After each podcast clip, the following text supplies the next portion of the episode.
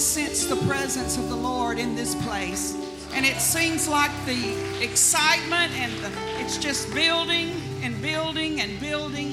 And we are going to be in for a wonderful, wonderful two and a half days or three of worshiping and hearing the word. You just don't want to miss one thing. You just don't want to miss one thing. And I thought tonight, I believe that every lady that is sitting in this place tonight is present because you desire to achieve your destined, destined success. I believe that of all of us because what inside, there is something special inside of us. We are unique women made by God for a special purpose. We have a purpose, and God is calling us to fulfill that purpose and that calling. You know, the Lord doesn't waste anything. And, and I believe with all of my heart, ladies, this is our day. This is our day. We're here to say to see where we've been, where we've come from, and where we are. And we want to cut away all the unnecessary things and release God's time capsule that's within us to be used in the kingdom of God. I don't know about you, but I never think we peak out. We never get get too high. Where there's always something that we can do, all of us. And I think you're the, that's the reason we're here in this conference this weekend, is that we want to fulfill our ultimate purpose. And I believe God's here, and there's women of God here and even a man of God here to help us reach that potential. And tonight, one of those ladies is a special lady by the name of Sister Lori Wagner. She's an ordained minister, a dynamic teacher, whom we are privileged to have with us tonight.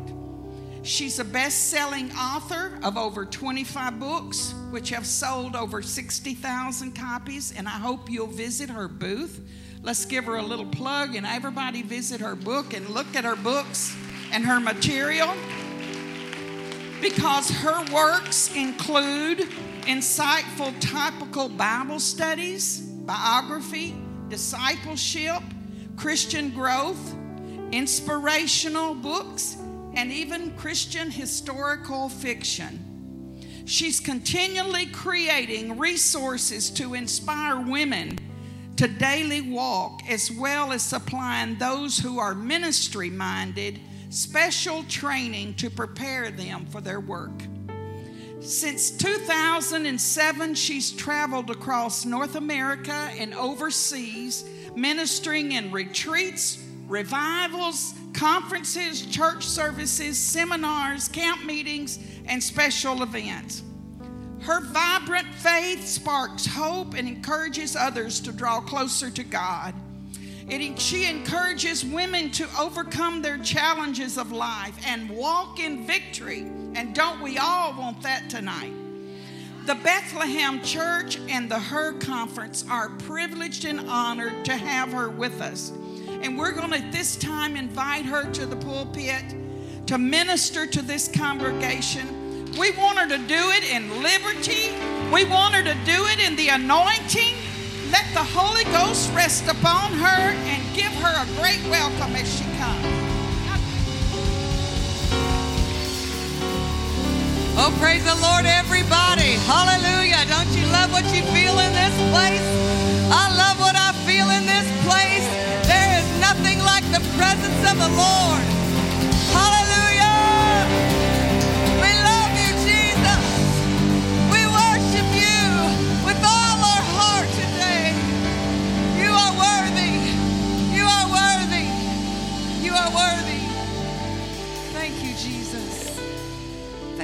Lord, for the expectation that we already feel for all the things that you're going to do among us in this beautiful conference where we're believing for greater healing.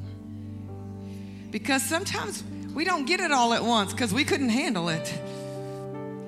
God's a gentleman, but there's layers of healing. There's layers of healing, and there's restoration. Hallelujah. And I really believe in empowerment. God has given you His Spirit. He's given you His Spirit. You have everything that you need to succeed in God. Thank you to Sister Hughes and company. So nice to meet Sister Wilson. Sister Payne, you did a beautiful job leading us into worship. And it's good to be here. My uh, friend and compadre, uh, full time evangelist, Sister Karen McCoy, is also here for a couple of the services. And Sister Burton, it's a joy to be here with all of you. I won't keep you standing long, but I'm just so thankful. I'm so thankful to be here with you. Uh, I met your Pastor V at Urshan. We took classes together. And you know, you're just there to learn some things, but God connects you and He changes your life through your studies and through the relationships that you develop. Today, we're going to be looking at a very, very important message.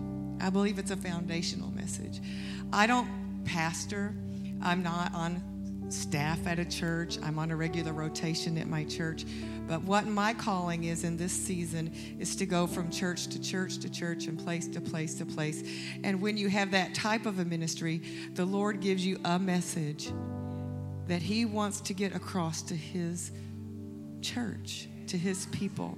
And this message that I want to share with you today, I have preached it all over the world because God wants His daughters, His daughters, He will need you to be free from shame. He needs you to be free so that you can be activated and do all the things that He's called you to do. And so tonight we're going to look at uh, some words of the Lord.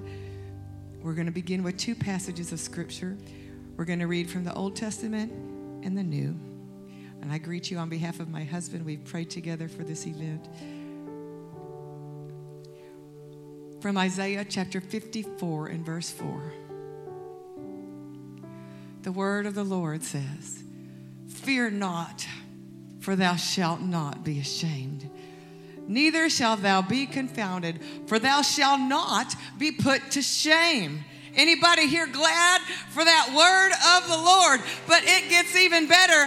For thou shalt forget the shame of thy youth. I don't know about you. I'm thankful that the shame of my youth it's going to be forgotten. Man, the shame of my last week if I messed up, it's all forgotten. Hallelujah. God invites us into his courts. He invites us into his presence. We will forget the shame of our youth once and for all. And from the New Testament, Romans chapter 8 and verse 1, a very familiar passage. There is therefore now how much? No condemnation to them which are in Christ Jesus. You got to be in Christ Jesus, or you might be but if you're in Christ Jesus, there is no condemnation for those who walk not after the flesh, but after the Spirit. Hallelujah. Aren't you thankful? Let's just thank Him together. God, we thank you for your word because we've done some foolish things in our lives. We've lived according to our own desires and gone our own ways, but you're so good. You're so faithful. You're so merciful. Your grace, it just keeps pouring out every day. Your mercy comes new with every sunrise. You are for us, not against us. You are for us, not against us. Hallelujah.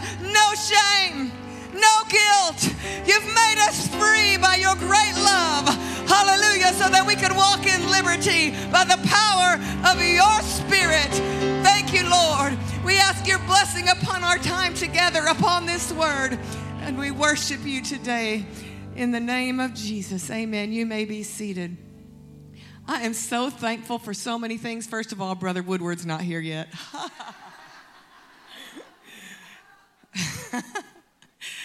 Second, that I get to go first.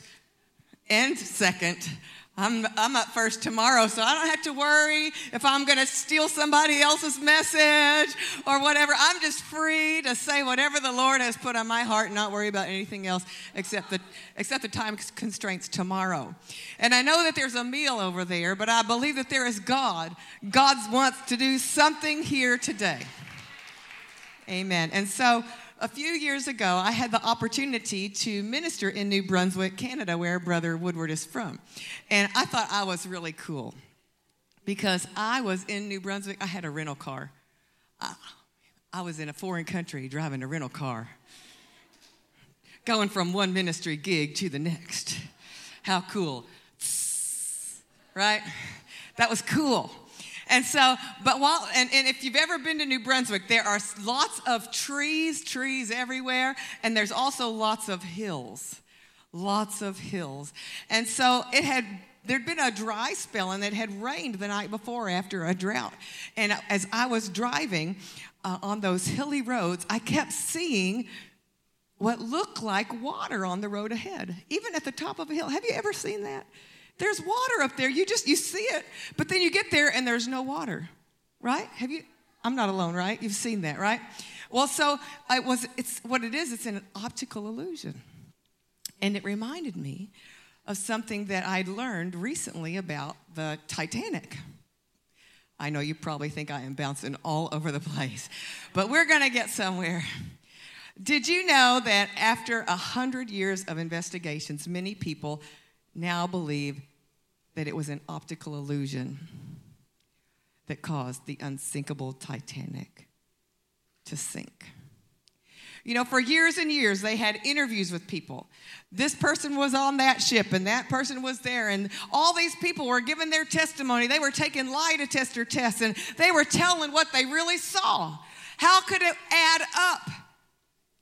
They were all telling, and the lie detector tests were saying, well, it sounds like they're really telling the story, but things aren't adding up. The reason is they saw different things it was an optical illusion. It's when uh, it bends light and it creates a mirage. And we usually think about a mirage in the desert that happen. I bet you probably might have some around here in a hot summer day. But we think about a mirage in the desert that happens when the warm air causes what looks like pools of water on the ground.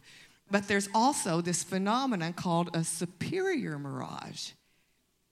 And it creates a false horizon. And the weather that the night the Titanic sank was said to be absolutely extraordinary and one of the calmest and clearest nights in the history of the North Atlantic. So the weather and the atmospheric conditions caused those people on watch to see a smooth horizon instead of an iceberg until it was too late. There's power in an illusion. There's power in an illusion. You know, having a wrong perspective can really mess up your life.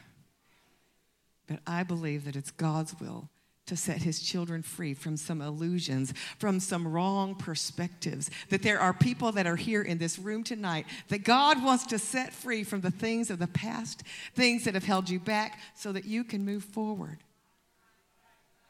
into a new season into a healthier, wholer you.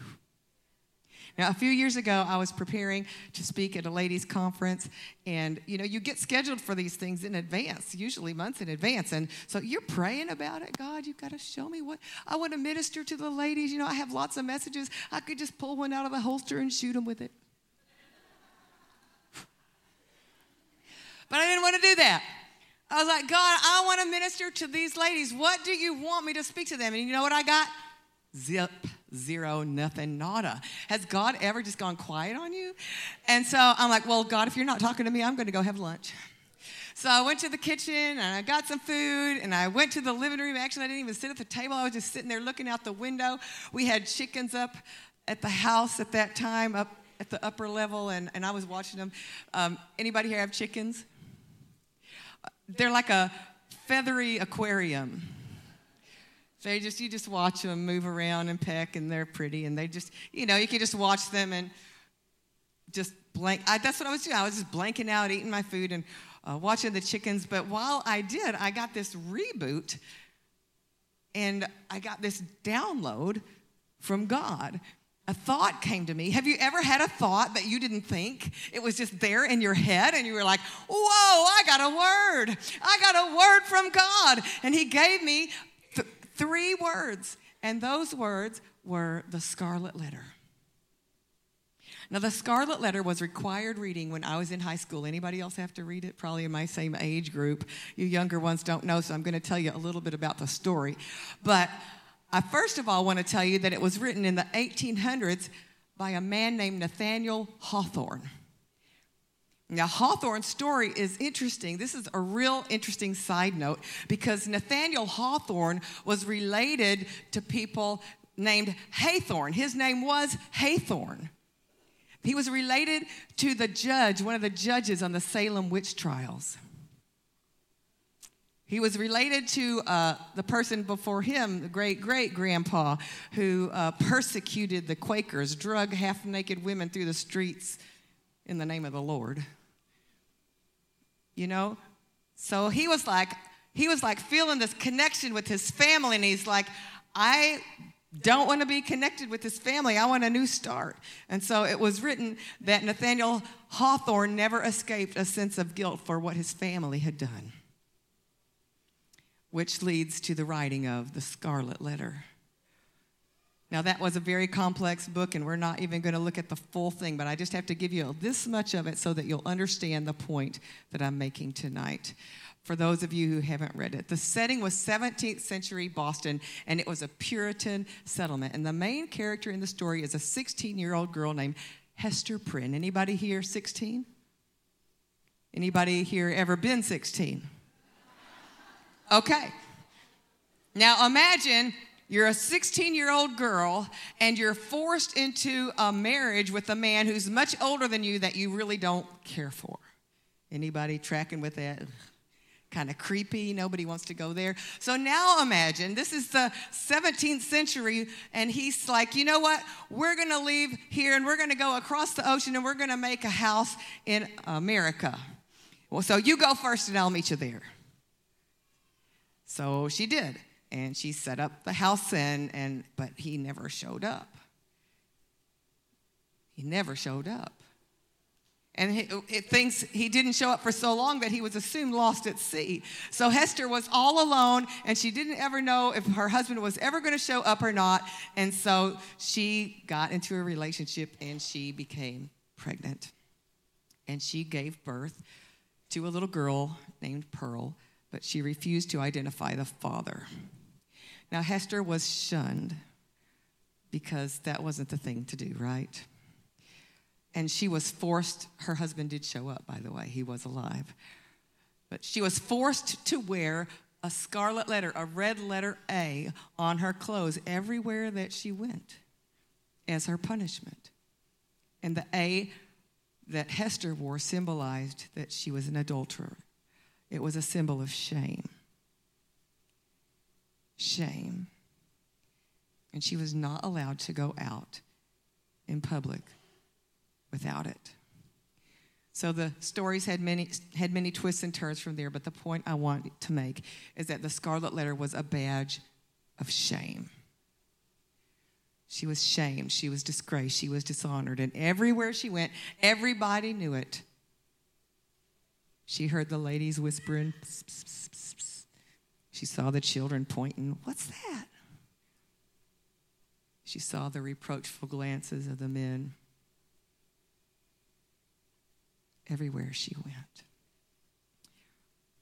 So, back to preparing to speak, I realized that the, the Lord had given me that thought of the scarlet letter, and I was really excited. So I was like, all right, I'm going to go pack. I'll work on the message later. So I went to my, uh, my bedroom and I threw open my suitcase, and I had a Pandora station I was sharing with my daughter. I didn't know what was going to come up. I just put that station on to play, and a song came on.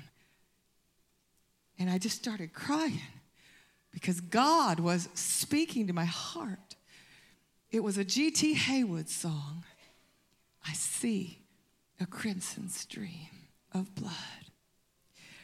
And I, as I heard the words of the song playing, I saw a picture in my mind of the red letter, the scarlet letter, being cleansed by the blood of the Lamb. Hallelujah. I see a crimson stream of blood. It flows from Calvary. Its waves, which reach the throne of God, are sweeping over me. Mm, aren't you thankful for the blood of Jesus? It washes away every trace of sin. Now, I don't know about you, but I've done some laundry before and there's still been a smudge mark and a stain, but it's not like that tie that your husband won't take off at the restaurant on church uh, after church on Sunday where he constantly gets it and you just end up throwing it away because you can never get the stain off of it. I'm here today to tell you that the blood of Jesus removes even there's no smudge mark there is nothing, there is no reminder that there is any sin that is ever a part and connected to your life. Hallelujah! Hallelujah! Thank you, Lord. So I stopped my packing and I ran into the kitchen and I got the grocery list paper out and I wrote down the words Jesus carried your shame, your sin. It was nailed to the cross so you don't have to carry it anymore. Hallelujah. Oh, and I feel strongly in the Holy Ghost that there is something that God needs to do in so many of our lives. And I get to preach this to myself every time I preach it. But He wants to release us into what He has for us. But that means letting go of some things as individuals, as churches.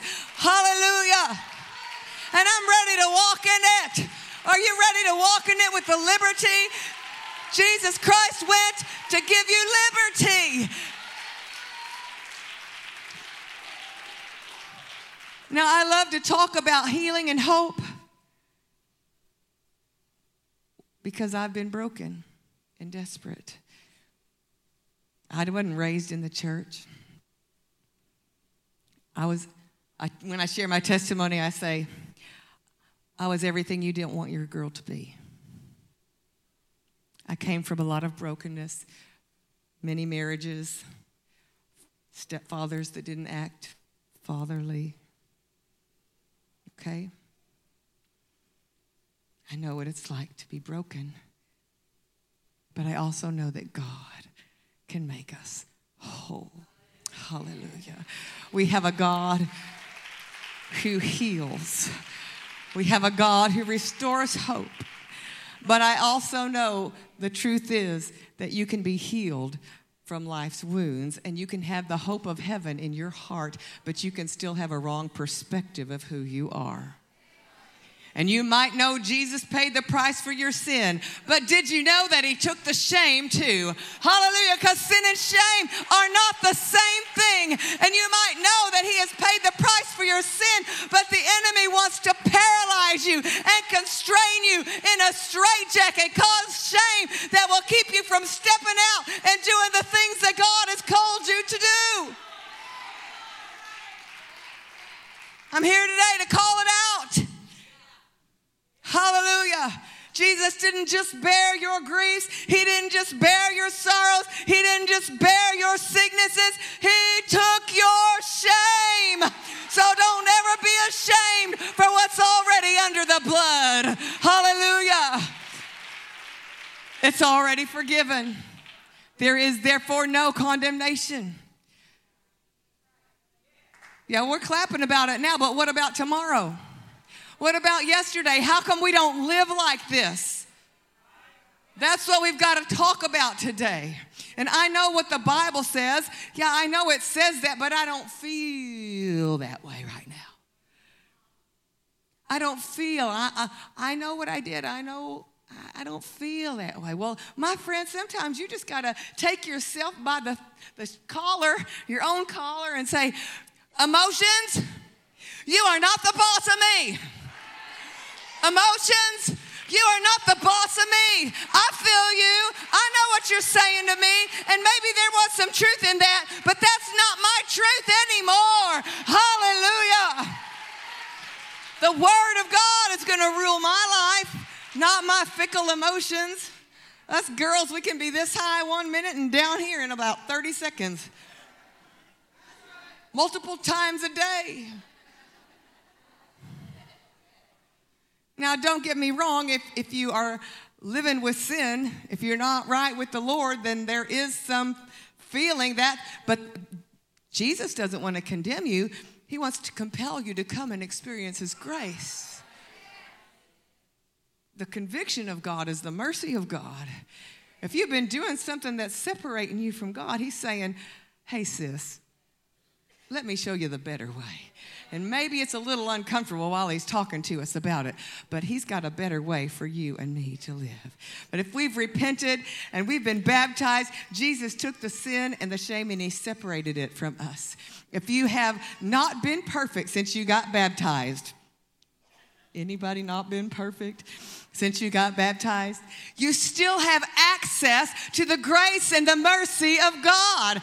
Jesus Christ went to the sin, to the Calvary for all the sin. He went to the cross for all the sin. He went to the cross for all the sin of the past, for the people that were born and died before he was ever even uh, incarnated in the body of Jesus Christ. He went to Calvary for the sin of today. And if you've got something that you need to get rid of today, today is the day of salvation. But he went to Calvary for the sin of tomorrow. Because he knows we're just dust, but he's still mindful of us. And he comes and he visits us.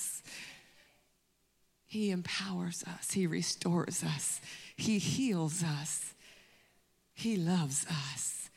If you've got something wrong, you can get it right.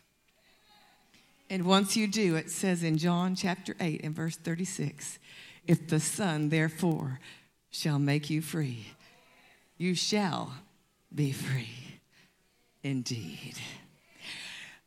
Indeed.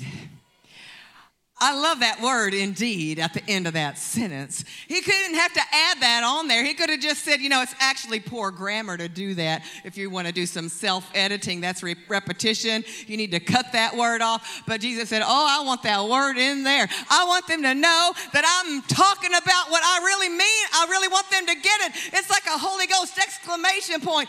You are free, and I really mean it. You are free indeed. It's real. It's true. It's for you. It's for you. It's for you. Hallelujah. I'm free and it's real. Hallelujah. It's real today and it's real tomorrow. So I went back to my bedroom and I continued my packing. And do you know, I was right in the middle of a Holy Ghost hijack. Anybody ever been there before? Right in the middle because another song came on. And again, I, you probably think I cry a lot while I'm packing. Well, this day I was because another song came on and I heard the words There is a fountain filled with blood drawn from Emmanuel's veins. And sinners plunged beneath that flood lose all their guilty stains. All their guilty stains. They lose all their guilty stains. Every sinner plunged beneath that flood loses all, all, all the guilty stains. Ah,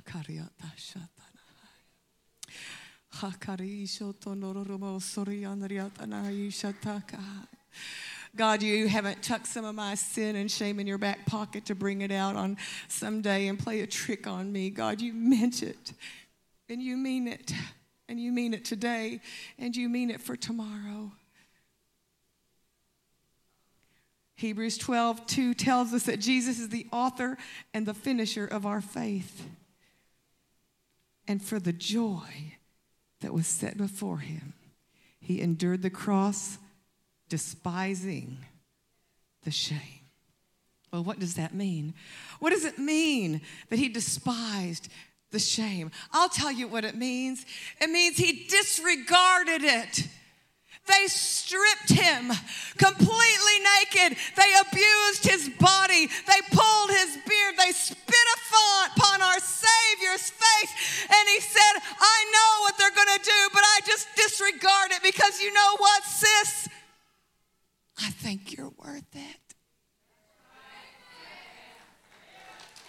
You. I think you're worth it. He knew what it was going to cost him in Gethsemane. He went willingly because he thought that you were worth it. I used to think about God with this big club, like that whack a mole game. She messed up again. No. He's saying, get up again. Get up again. Get up again. Hallelujah. Jesus hung naked. He was punished so you could be forgiven. He was wounded so you could be healed. He was rejected so that you could be accepted. He was cut off so you could be joined in. He was made to be sin, your sin, so that you could be made righteous with his righteousness. He carried your shame so you could carry his glory. He carried your shame so you could carry his glory.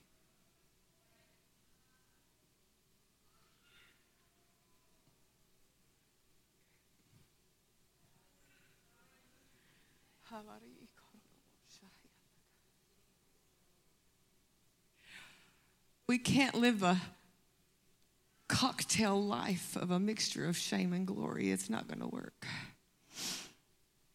He took the shame so you could carry his glory. They were never meant to be carried in the same package. So, yes, you may have been disgraced, and you may have done some disgraceful things like I did, but by the blood of the Lamb. He erases every disgrace. when we're in Christ, walking after the Spirit and not after the flesh. And we know this, but yet there are so many people that are still tormented with a sense of shame. And yes, sometimes it's a shame for our own sin. We need to get that right. But I tell you, my sister, the enemy takes advantage of us precious daughters. The enemy will come and he will tell you that even though you were never a party to the things that were done to you, even though you never wanted it, even though you fought it, the enemy will tell you, shame on you. You're not worthy. But that is a lie.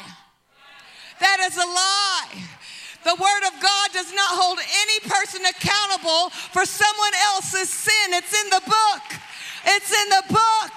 And if you're feeling unworthy because of what someone else has done to you, I'm here today to tell you that believe the lie, my friend. Don't believe the lie. Hallelujah. He thinks you're worth it.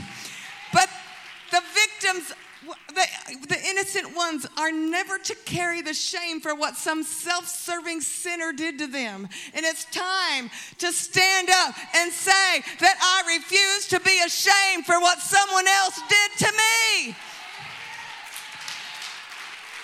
I refuse to be ashamed. Woo! Do you feel liberty in the house? And there's a day to stand up, dear mother of a prodigal, and say that I refuse to be ashamed for my kids' stupid choices. Oh, don't you think the enemy won't try to silence you when your kid messes up? I wrote the book, The Girl in the Dress, and my daughter left and said, I'll never be the girl in the dress. And the enemy came. No, I didn't see him. No, no ears, no tail. But I was hit with thoughts. That's what he does, right? Girl, you better sit down and shut up. Who's going to listen to you anyway? Look at your own girl. Sit down and shut up. Well, that was a long time ago, and that was a few books ago. And I'm here today to tell you that you can't listen to the voice of the enemy that tries to silence you because of what your children have done. If your husband has left you, whatever has happened, whatever voice is coming against you, God says, You stand before me alone, just you. It's all in your hands you and Jesus. And He wants you to be absolutely free. He wants you to be free from the shame, not just of what, all that stuff, but the shame of the time that you tried to give a tongues and interpretation and blew it. Because guess what? We're all in this process of learning and growing in the Spirit. And if you don't think the enemy's not going to tell you, well, you better sit down and shut up and not try that again, he will. But that's not real. That's not true. God wants to use you, He wants us to grow. How many of us, if we we have our children and they're, they're toddlers, they, they just start pulling up on the coffee table and then they take that first step all on their own and we clap and then they fall. Do we stand up and go, You stupid loser, Junior? No. We clap and say, You did it. You took your first step. Now you can take another one and you can learn and you can get stronger and you can grow. There is no shame. Do you think I've said everything just right every time I've taught a message? Oh no, I have it on video for all the world to see. Should we sit down and be quiet because we made a mistake? No, no, no. That's the enemy trying to shut you down. And I'm here today to help you see that Jesus Christ has already set you free. But we can't allow those thoughts to hinder us. God wants us to be absolutely free from shame. We cannot let shame make us be stagnant, and we've got to refuse to be ashamed. It's already under the blood. He bore your shame, it was nailed to the cross. He took your shame so you could have his glory. And what does that, old song say? We trade our sorrow for the joy of the Lord. I'm trading my shame. I'm trading it for the joy of the Lord. But the devil doesn't want you to live like that. You think he's just going to say, oh, well, I give up. No, he's not. He doesn't want you to live in that kind of magnificence and power. He wants you to wear a scarlet letter on your chest, and he's going to remind you, well, don't you remember who you are? Don't you remember what you did when you were 14 at the basketball game?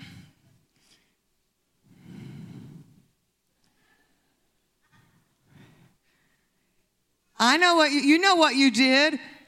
They might think you didn't do it, but you and I, we know what you did. And so then we get these feelings I'm unworthy, I'm unworthy, I'm unworthy. So I guess it's true, I did do those things. So I'll put my A on.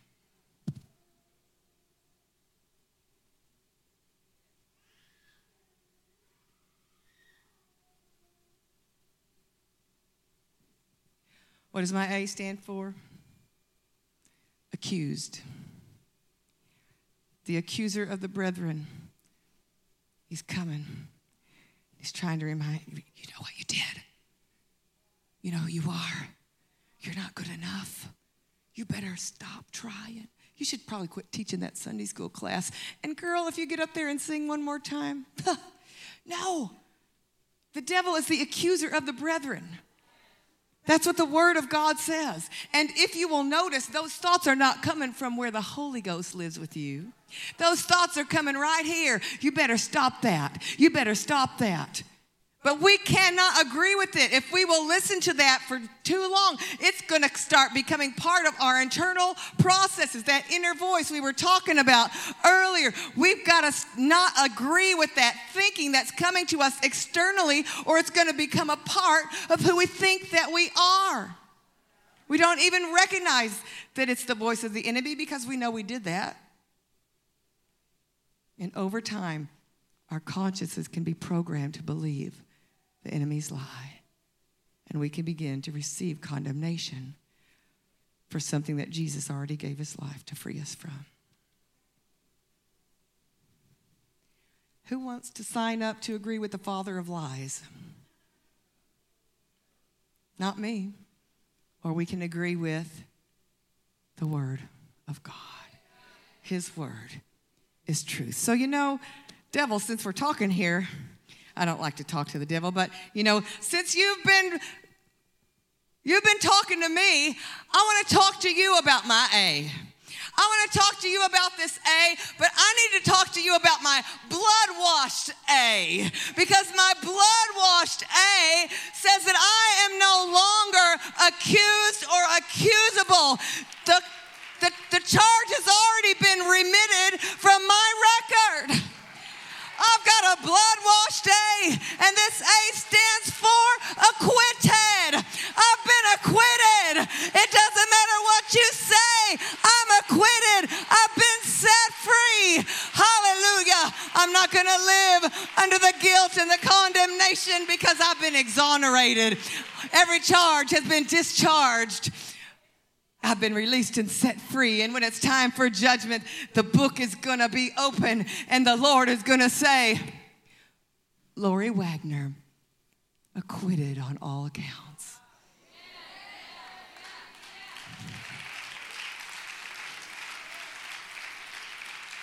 Acquitted. So, why don't we live like that? It's because that illusion, it's a wrong perception and it robs us of who we are in Christ, the reality. But could you just think about the wild possibilities of living unashamed and unashamable?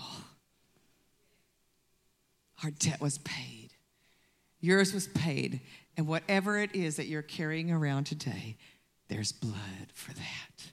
There's grace for that. There is a fountain and it's flowing right now. Hallelujah. And by the way, devil, since we're having this conversation that you initiated, there's this thing called double jeopardy. That means I can't be tried twice on the same charge. So talk to the hand. I'm not listening. I can't be found guilty on something I've already been declared innocent. Hallelujah. Jesus Christ took the fall for me. He took the fall. He paid the price. And Satan, you took a fall, and someday you're gonna be you're gonna be gone. But Jesus took the fall and he did it on purpose because he loves us. He took all the spiritual consequences for the fall in the garden on Calvary. And Satan might have thought he won a war, he, he, on Calvary, but he didn't. He took the consequences and he purified us. Hallelujah. And that same God is here today. He's crying out, I paid the price. I took it all. Come. I think that's his favorite word. Come. Come to me. Come up higher. Come close. Come and I'll make you wider than snow. Hallelujah.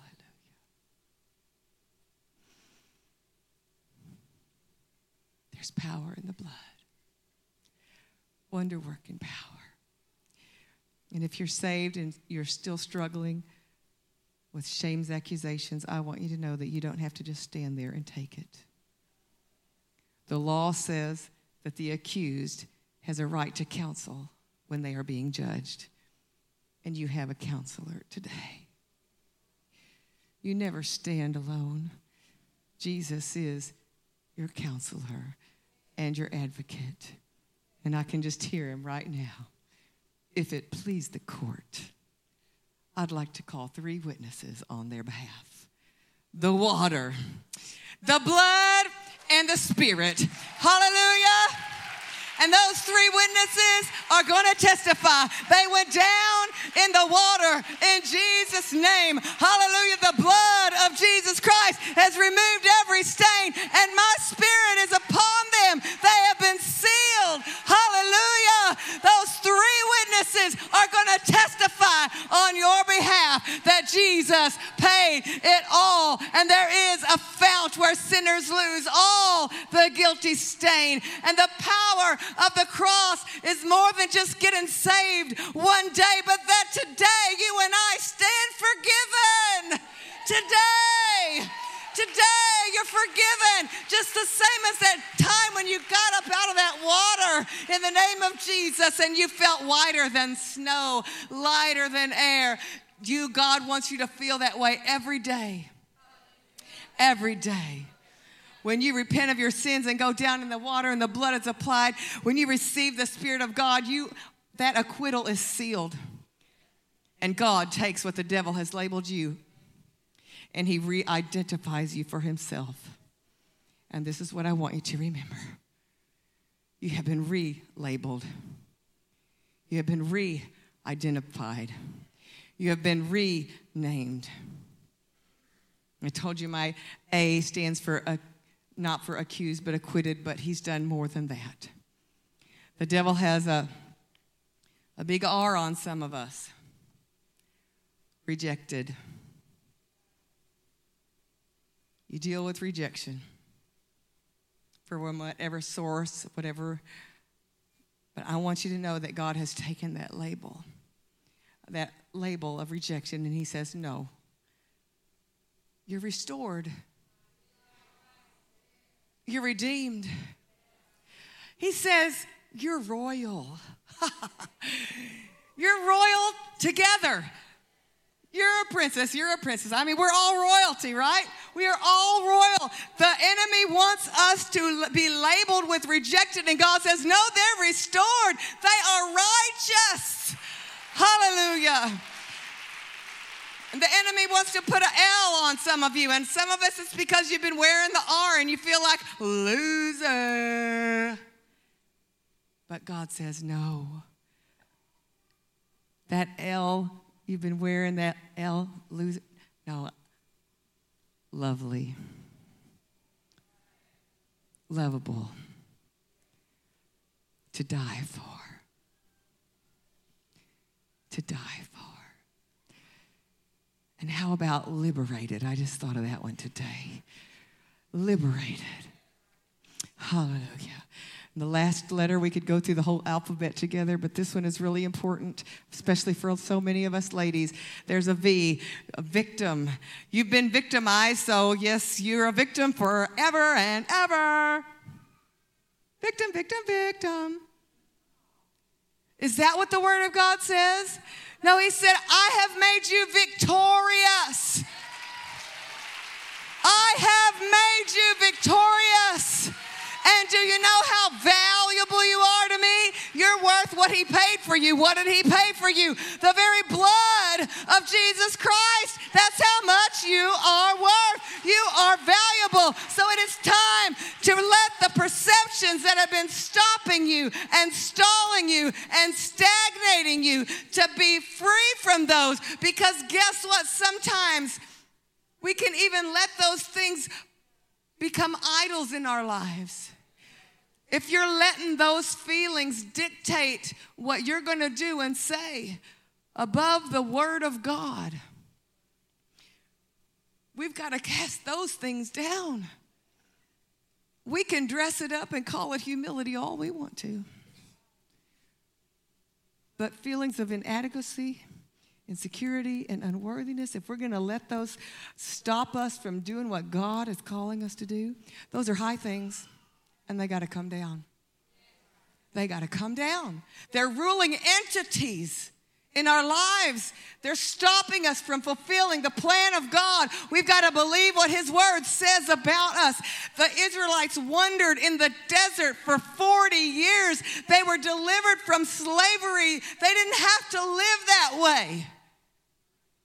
And how many of us today have been liberated from our sin, but we're still in the bondage in our minds? God wants us to be free. And this A that I'm wearing, I believe that it stands for acquitted.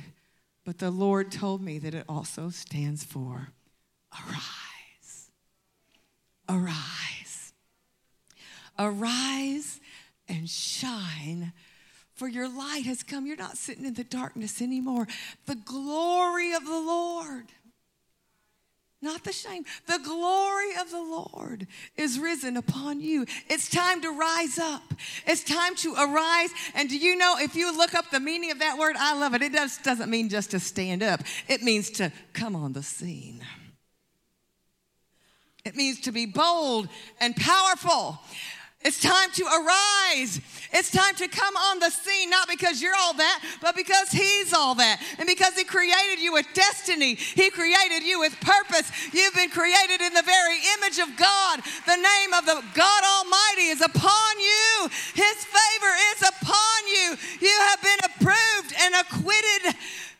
It doesn't matter what your name is, it matters that it's written in the annals of heaven. It's time to stand up and be a daughter of Christ, to rise and to shine, and to take your place with boldness and with confidence because you're not going to be silenced anymore by guilt or shame. You're going to embrace who God created you to be, your unique purpose and destiny. God has talented you God has gifted you. God has called you. And you were destined. There's one of my favorite lines is that He's put seeds of destiny in your soul. God did that. He planted seeds of destiny and purpose in your soul. And I believe that this weekend, the light's going to shine on them. The water is going to pour on them. The weeds are going to get pulled. And God is going to do something beautiful. But first, we have to be able to come to God open and unafraid. And shame will cause us to hide like Adam and Eve. And God is inviting us today. I already know everything about you and I love you, and I want you. We're going to spend some time at the altar tonight, as long as you want. And we're going to get some things right with God. I invite the musicians and singers to come. God wants to do a work of changing our perception the things that we dwell on, the things that we allow us to formulate our identity. He wants us to know that we are His daughters and that we have something more. Today is the day to respond. Today is a day to open every doorway in the chamber of your soul we let them in so far and we'll receive the gift of the Spirit, but there's kind of like little corners and crevices that things get tucked inside there by life. And the Holy Ghost wants to come in today and He wants to send the living water into every crevice and dislodge the things that got put in there. He wants to bring healing and cleansing wherever the river of living water flows. there's cleansing, there's healing, and there's a new fruitfulness and multiplication. He thought you were worth saving. He disregarded all the pain and suffering so that you could walk in freedom. He wants you to hear his voice and respond.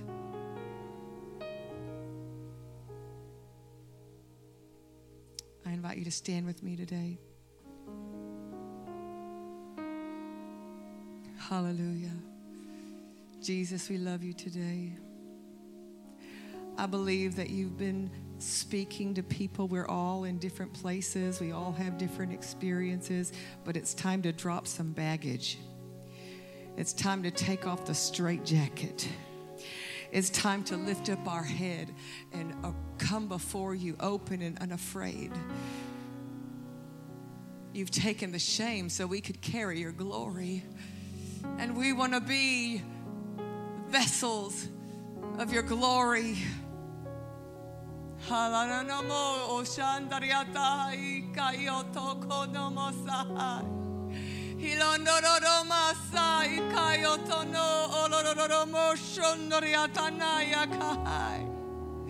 God, let your word minister to the deep places in your precious daughter's lives today.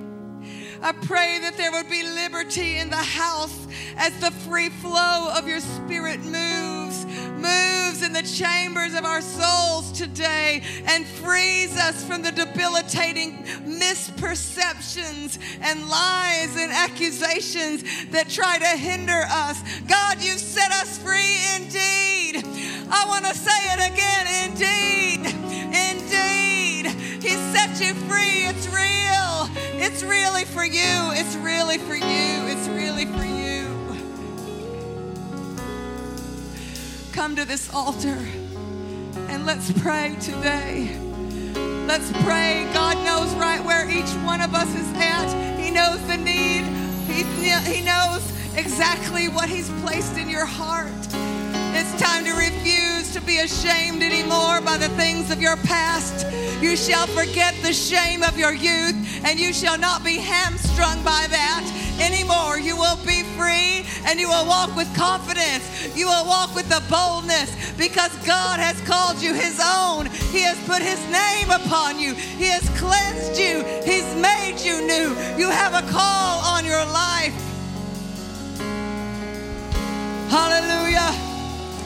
Fear not, for you will not be ashamed.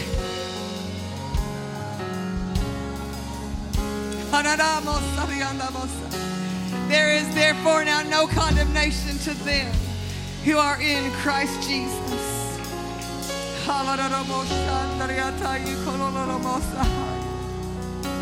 The Spirit of the Lord is here. The Spirit of the Lord is here.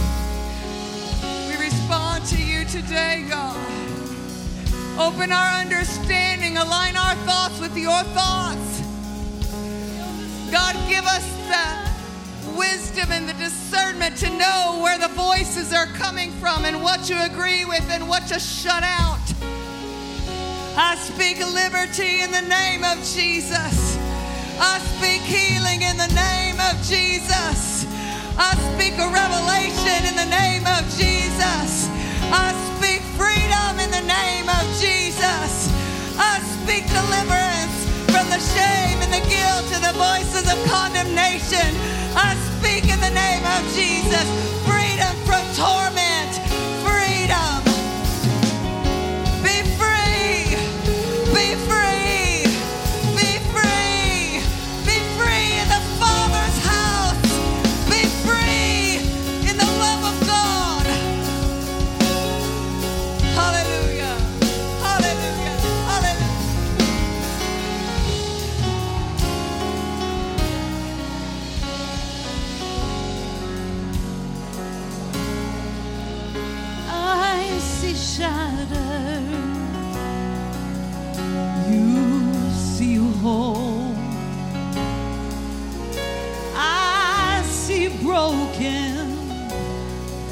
you see beautiful.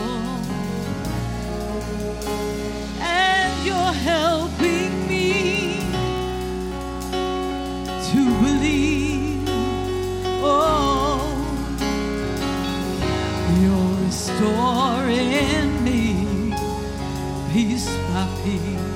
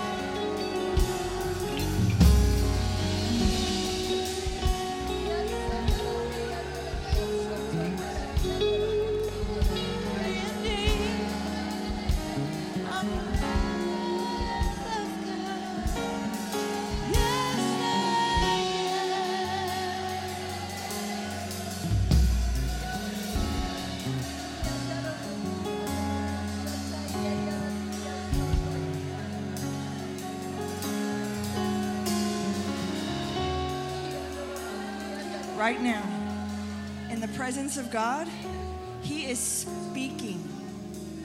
Okay? He's speaking. This is not a coincidence that she mentioned some of the things that you have been living. She mentioned some of the things you have been thinking. There were time after time after time where God repeated things throughout this service before she ever took the microphone. The power of God is real enough to handle your situation. So many times I think, well, my situation is just my situation, but it's not. He has overshadowed you, He has seen you since you were one cell being in your mother's belly. He was there beside you. When I was 10, there was a pedophile in my church, and nobody knew but me. Because he found me and he did whatever he wanted to do to me. And I'm not going to tell that story today, but I'm saying that to you because I never told anybody what happened. I was too afraid. He said he'd kill me, and I believed him. But for 30 years, that one experience, that period of a few months of my life, changed my perspective of who I was. I was stupid. I was naive. I was just a crazy kid who should have gotten herself out of that mess. And for 30 years, I had different kinds of relationships than I should have had. I had different self esteem than I should have had. My whole life was different because of one person. And it took me 30 years to realize it. There are people here today, and you're saying, you know, she's talking about big stuff. I haven't had that big bad stuff happen to me. I've been a pretty good person. It doesn't have to be big stuff to change your perspective of who you are and pull you completely out of the realm that God wanted you to be in. Right. There are people in this house that have always hated how they looked. Yeah. And you have thought how much you hated how you looked. I can't stand how I look. Why did God make me this way? Why don't I ever fit in? And you never made friends. And you've walked alone because you were self critical. I could hear the voice of God saying, Somebody in this house thinks they're too fat to be loved. Somebody in this house thinks they're too poor to be loved. Somebody in this house hates when they look in the mirror because they don't like X, Y, or Z. And the same person that they are is exactly who I died for. How much of who you think you are is based upon thoughts stuck in your filter because of something that happened to you when you were a single digit. There are people in this house who have never accepted the call of God on their life because they were too scared. I'm afraid. I can't speak. People don't respect me. Do you see how that removes God's plan for your life? Can you do me a favor? If you're age 55 and older, would you come to the front? If you're 55 and older, would you just stand along the front, all along the front? Just fill up this front altar and turn out and face everybody out there. Do we have anybody 55 or older? You can't lie, you're in church, okay? No lying. All right, now this is the older generation. Pardon me for calling you older. But this is the generation who has seen it all. They have lived most of the stuff that we're talking about living. They have watched their peers go through the stuff that we're talking about living. This is the power generation because you know what? They made it here all this time. And some of them might have had thoughts of suicide. And they didn't do it because God freed them from it. They might have had thoughts of self hatred, but they didn't do anything about it. God freed them from it. Now, you young people, 54 and younger, I know there's people here who are struggling with something and you just didn't come forward. Would you please come forward and find a place in front of these ladies? And you ladies in the front, you're going to put your hands on as many people as you can. You're going to put your hand on their forehead and you're going to call a word of faith. You're going to call for the power of God. Whatever that person has their need, if it's in their mind, if it's in their heart, if it's in their experience, you're going to call on freedom. If you're dealing with fear today, it cannot exist in the house of God. No fear. So, ladies, come and stand in front of one of these women, and when they put their hand on your head, they're going to pray loud in the name of Jesus. And when they do, expect the power of God to fall on you. Can you do it? Right now. Come on forward. In Jesus' name, right, we speak a word of faith over all these young people. Right now, God, let your word touch their heart. Come on, don't be afraid. They're going to pray for you.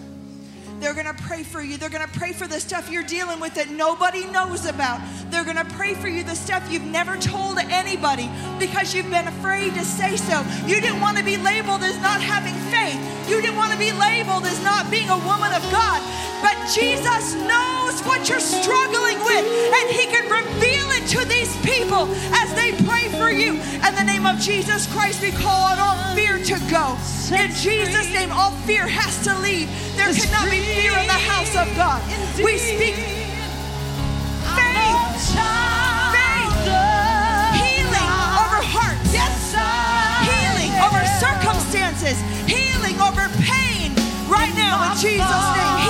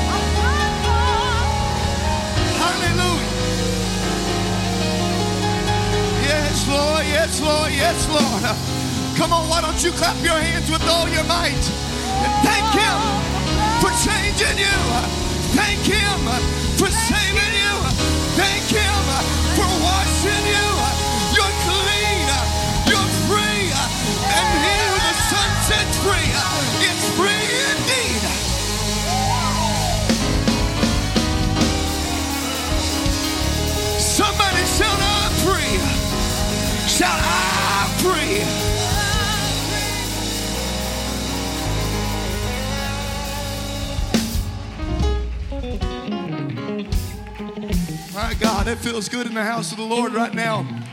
You want to know why? Because we're free tonight. There's freedom in the room tonight. Woo!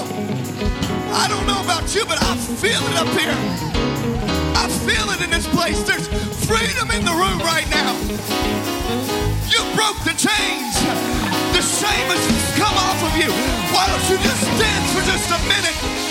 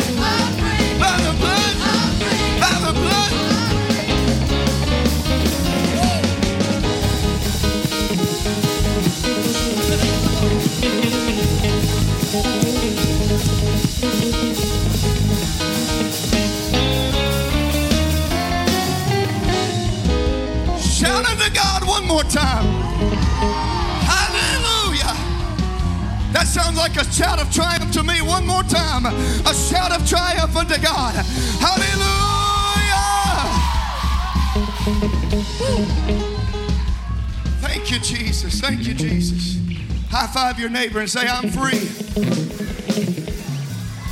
High five another neighbor and say, You're free. Hallelujah. Hallelujah. Hallelujah. Thank you, Jesus. Wasn't that such a great word tonight? Well, let's give Sister Lori Wagner a hand clap tonight for obeying the Holy Ghost.